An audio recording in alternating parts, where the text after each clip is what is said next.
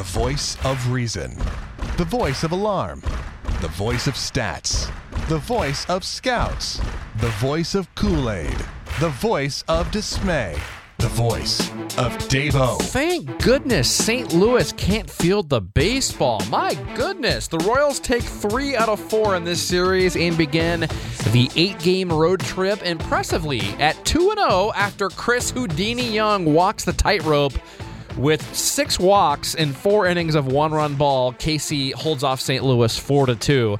And it's Dave O excited to talk with you about that right here on Clubhouse Conversation, another edition of your dish where we'll also get pretty deep into the Philadelphia Phillies, the Royals' next opponent in Philadelphia, beginning tomorrow night. And this might sound stupid for a team like the Phillies who are 10 games under 500, but I'm really excited about this matchup with Philadelphia. So, some really good young players and some high upside pitching. It's going to be an exciting series. I'm just really excited to see this team play after really following them. I'm, I'm a big fantasy and rotisserie baseball player, and I follow Philadelphia, one of my favorite NL teams to follow in depth. So, I'm excited to see the Royals match up against them, especially the matchups on Saturday and Sunday. But first things first, let's talk about this Cardinals series and the game tonight, beginning with our player of the game.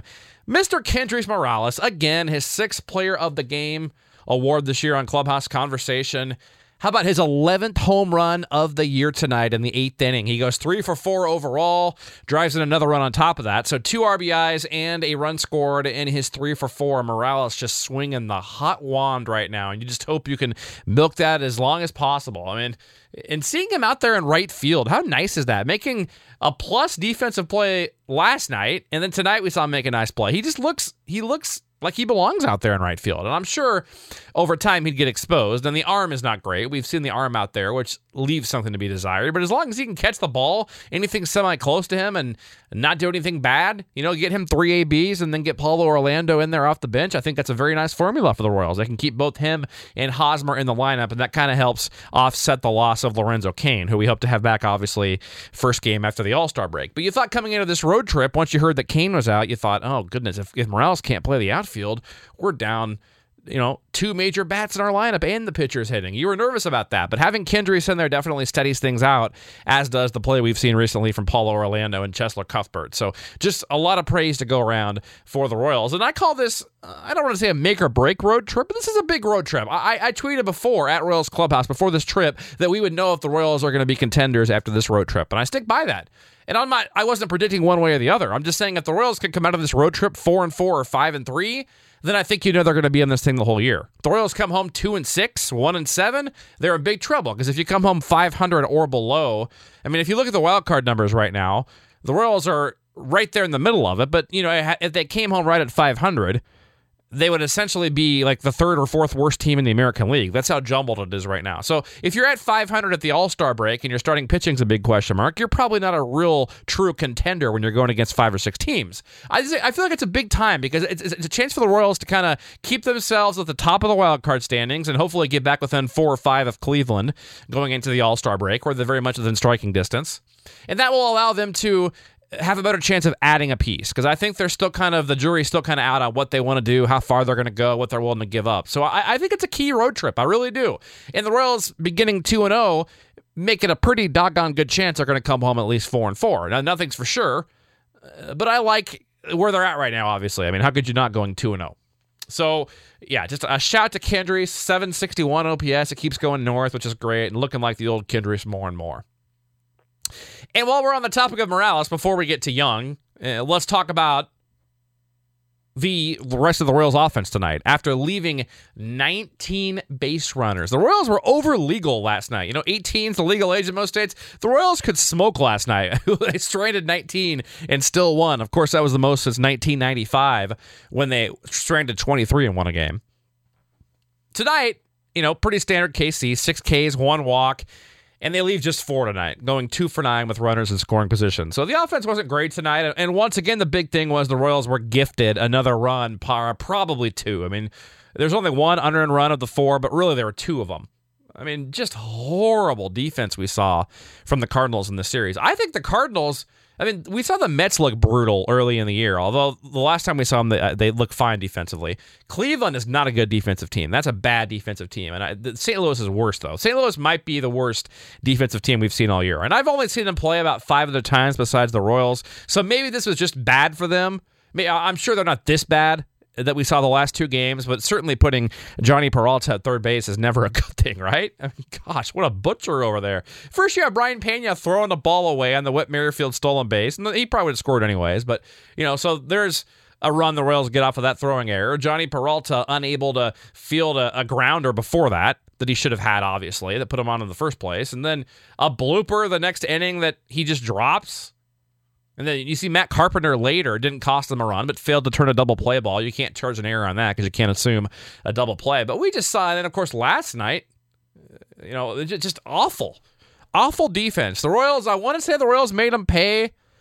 They kind of did, but the Royals really left them off the hook, especially last night. So the, the Royals were fortunate to win both of these games. Certainly, I think you know, St. Louis, you could say gifted both of them. At the same time, you could say the Royals had some leaks in their bullpen, which normally doesn't happen. We saw Wade Davis and Joakim Soria both blow saves last night, and even a base runner got on against Davis tonight. It's like when a base runner gets on, you're like, oh my gosh, what's wrong? You know, this guy is human, maybe after all. Still borderline robot, though. Don't be confused. The numbers were so damn historically good the last two years that we might think this year he's having an off year, but he's still having one of the best years in all of baseball, you know, and, and the three year stretch is still probably the best in baseball history. So even though the number, you know, even though we're, we're seeing him not be the robot he was the last two years, he's still the elite closer in all of Major League Baseball. So it's great to have Wade Davis and Kelvin Herrera. Of course, we know what he's doing out there. Hochevar threw the ball well tonight. Soria has been a lot better. You know, even Wang, I thought the whole year's been pretty well. You know, the, the ERA's in the high threes, but for a, a fifth option out there in the bullpen, that's pretty damn good option. A lot of teams would have him probably as their third best reliever, or maybe even second on certain teams throughout the big leagues. So, you know what? Who cares? The Royals get out of there with two wins. That's all I care about. And luckily, they don't lose any more games on Cleveland, who now has tied a franchise record, rattling off their 13th in a row tonight, getting just enough offense against the knuckleballer, R.A. Dickey, and then, you know, just pick your Cleveland starter. All five of them just keep going through Santana, Carrasco, Bauer, Tomlin, all those guys just keep rolling right along, rolling through it's a scary team. We talked about Cleveland before the season, so you know that that's that's gonna it's gonna come down to the Royals and Cleveland for the division. And obviously, you want the division. You don't want that wild card, but you know the Royals just have to keep winning games and you know worry what they worry about what they can control. Take care of the Philadelphia Phillies, which we're going to get to next. But first, Chris Young, like I said at the top, walked that tightrope the entire night. A very Danny Duffy line pre 2015, wasn't it? Four innings, only gives up one run, but runs out of pitches. Walked six, Ks five. Classic Danny Duffy line before last year. Four innings, six walks, five Ks. Only one guy scores. It's you know he's channeling his inner Danny Duffy, and hopefully he can channel his inner 2016 Danny Duffy here pretty soon. And the only run that went against and the only hit against Young was a ball that may still not have even landed off the bat of Brandon Moss. My God, his fifth home run in less than 20 at bats. I believe it's I believe that he was four home runs and 18 at bats coming in. So in his 20th at bat, he hit his fifth home run against Chris Young. Yikes! That ball, one of the longest ever hit there. And of course, Kendrys Morales hit, I believe, the third longest ball ever for an opponent in Busch Stadium, the new Busch Stadium, with his jack there in the eighth inning as well. So we saw some distance tonight from the home runs. And is that enough tonight to keep Chris Young in the rotation? Is a question I've been getting at Royals Clubhouse. And it's a very fair question because you want more distance out of your starter. You got to have more than four innings, right? I mean, the Royals are either going to have to add another starting pitcher or they're going to have to add another guy that can give you two innings and, and another fireman to rotate with Luke Hochevar. You know, because at some point, I mean, you can't run. I don't know. They're they're going to need to do something. Obviously, Kris Medlen is the guy that we thought would be in their next start if Young struggled at all. And can we say Young struggled tonight? Yes, we can. But I don't think it was enough to kick him out of the rotation, especially because Medlen did not dazzle tonight at AAA Omaha. If you haven't heard, Kris Medlen gives up five earned runs in five and two thirds against Memphis, striking out five, six hits, couple of walks. So not really a good night for Medlen. I don't know what he's working on. I didn't watch the game, so maybe the line's misleading. You can't always just look at a line. But I think the fact that Young threw just good enough, only gave up one run, and did have the strikeout numbers again. We've been seeing him strike out batters all year. Strikeout per inning. How's this guy doing that? So I, I think you got to keep Chris Young in the rotation again for five more days. I do because I think he was just good enough. But with that said, maybe not because do you really want Chris Young's next start to be against Toronto in that ballpark, the Rogers Center? Ooh. Jose Bautista on the DL right now. That'll help. I'm not sure if he's coming back at that point. I haven't checked that, but I know he's on the DL right now. That will help. But Michael Saunders is picking right up where Bautista was and picking up that. Edwin Encarnacion up there and Donaldson, you know, the usual suspects, Pilar, Martin, Tulowitzki, on and on. So that'll be a tough series. But first, let's talk about the Philadelphia Phillies here. Let's not get ahead of ourselves here. The Phillies come into this series 10 games under 500 after a really nice start. Uh, Phillies, I believe, were six games over 500 there in mid-May, and they just completely fallen off. 35 and 45. They're built completely on pitching, and that's why because they've seen their starting pitching take a nosedive recently. Vincent Velasquez, about a month about a month ago, had some arm issues and just made his first start off the DL a couple of days ago. The Royals will see him on Saturday. Aaron Nola had been dominant until his last four starts, and now he's historically Philadelphia Philly bad. His last four starts hasn't gone four innings. First guy for the Phillies since like 1925 to do that. So Nola, a big upside starter I like a lot with K potential, more than one K per inning. Jerad Eickhoff's another good pitcher they have that the Royals aren't going to see in this series. So they've got some good young starting pitching. Eickhoff, Nola, Velasquez. The Royals will see in this series as well the guy that could possibly come to KC.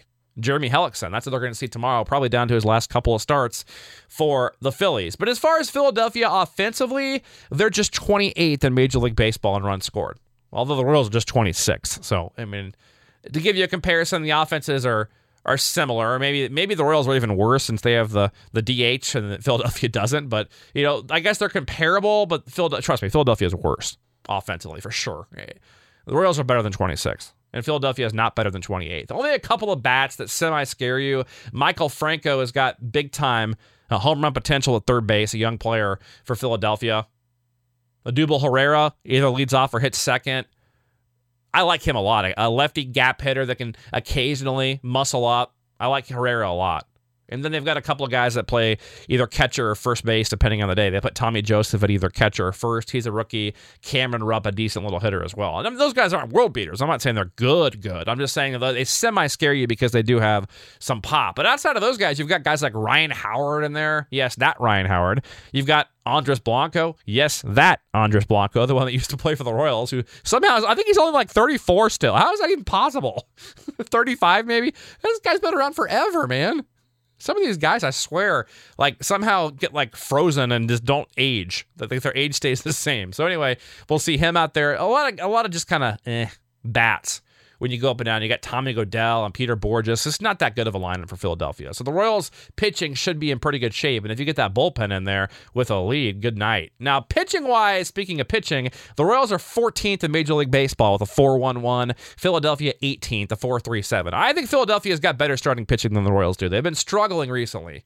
The bullpen's not as good. The bullpen's not bad though. So the Royals, you know, have a much better bullpen. I think Philadelphia has a better rotation for sure. But let's get to the matchups here now. Ian Kennedy, Jeremy Hellickson, game one. Kind of uh, two semi similar pitchers. Kennedy's obviously better than Hellickson is, but Hellickson comes in 5 and 6, a 4 2 3. Kennedy 6 and 6, a 3 9 6. Now, Kennedy. Uh, 11 Ks in seven innings against Houston, giving up just one run. We'll look to build on that, obviously, this time out. Ryan Howard is 188 against Kennedy. The Royals will probably only see him once, maybe twice. He's not playing every day. It's kind of like a Billy Butler situation now because they're putting Tommy Joseph over there quite a bit, although usually that's against lefties. So the Royals may see him all three times, but I'm guessing twice. Anyway, Ryan Howard is 188 against Kennedy in 16 ABs. Carlos Ruiz, one of the backup catchers, is 125 in 8 ABs. Now, Hellickson comes off one run in six innings his last time out. There'll be lots of scouts out there watching him, including the Royals, obviously. Royals have seen him a lot, but not much success. The other Royal who's hit him well is Gordon. Alex is 8 for 16 off of Hellickson. Esky just 133 and 15 at bats. Hosmer just 3 for 15. Salvy just 2 for 11. So not a lot of success historically against Hellickson. I, I like the Royals in game one. I do.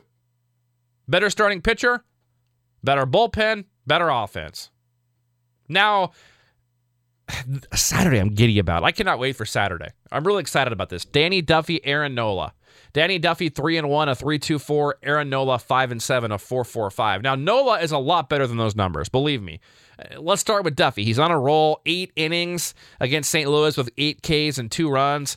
The most important stat is he started nine games now for the Royals, and they have won six of them. The Royals are six and three in Danny Duffy's outings. Only Andres Blanco has seen him ever, three for six against Danny Duffy. Now, the Royals have never seen Nola, a right hander who's very talented. Like I said, he's been hit hard recently. This guy, about what, about three three weeks ago, this guy's ERA. I mean, at the moment, I just told you his ERA right now is four four five. About three weeks ago, it was three two. So this guy, and he strikes out a lot of hitters. But in his last four starts, Nola is 0 3 with a 15.23 ERA. So he's coming in.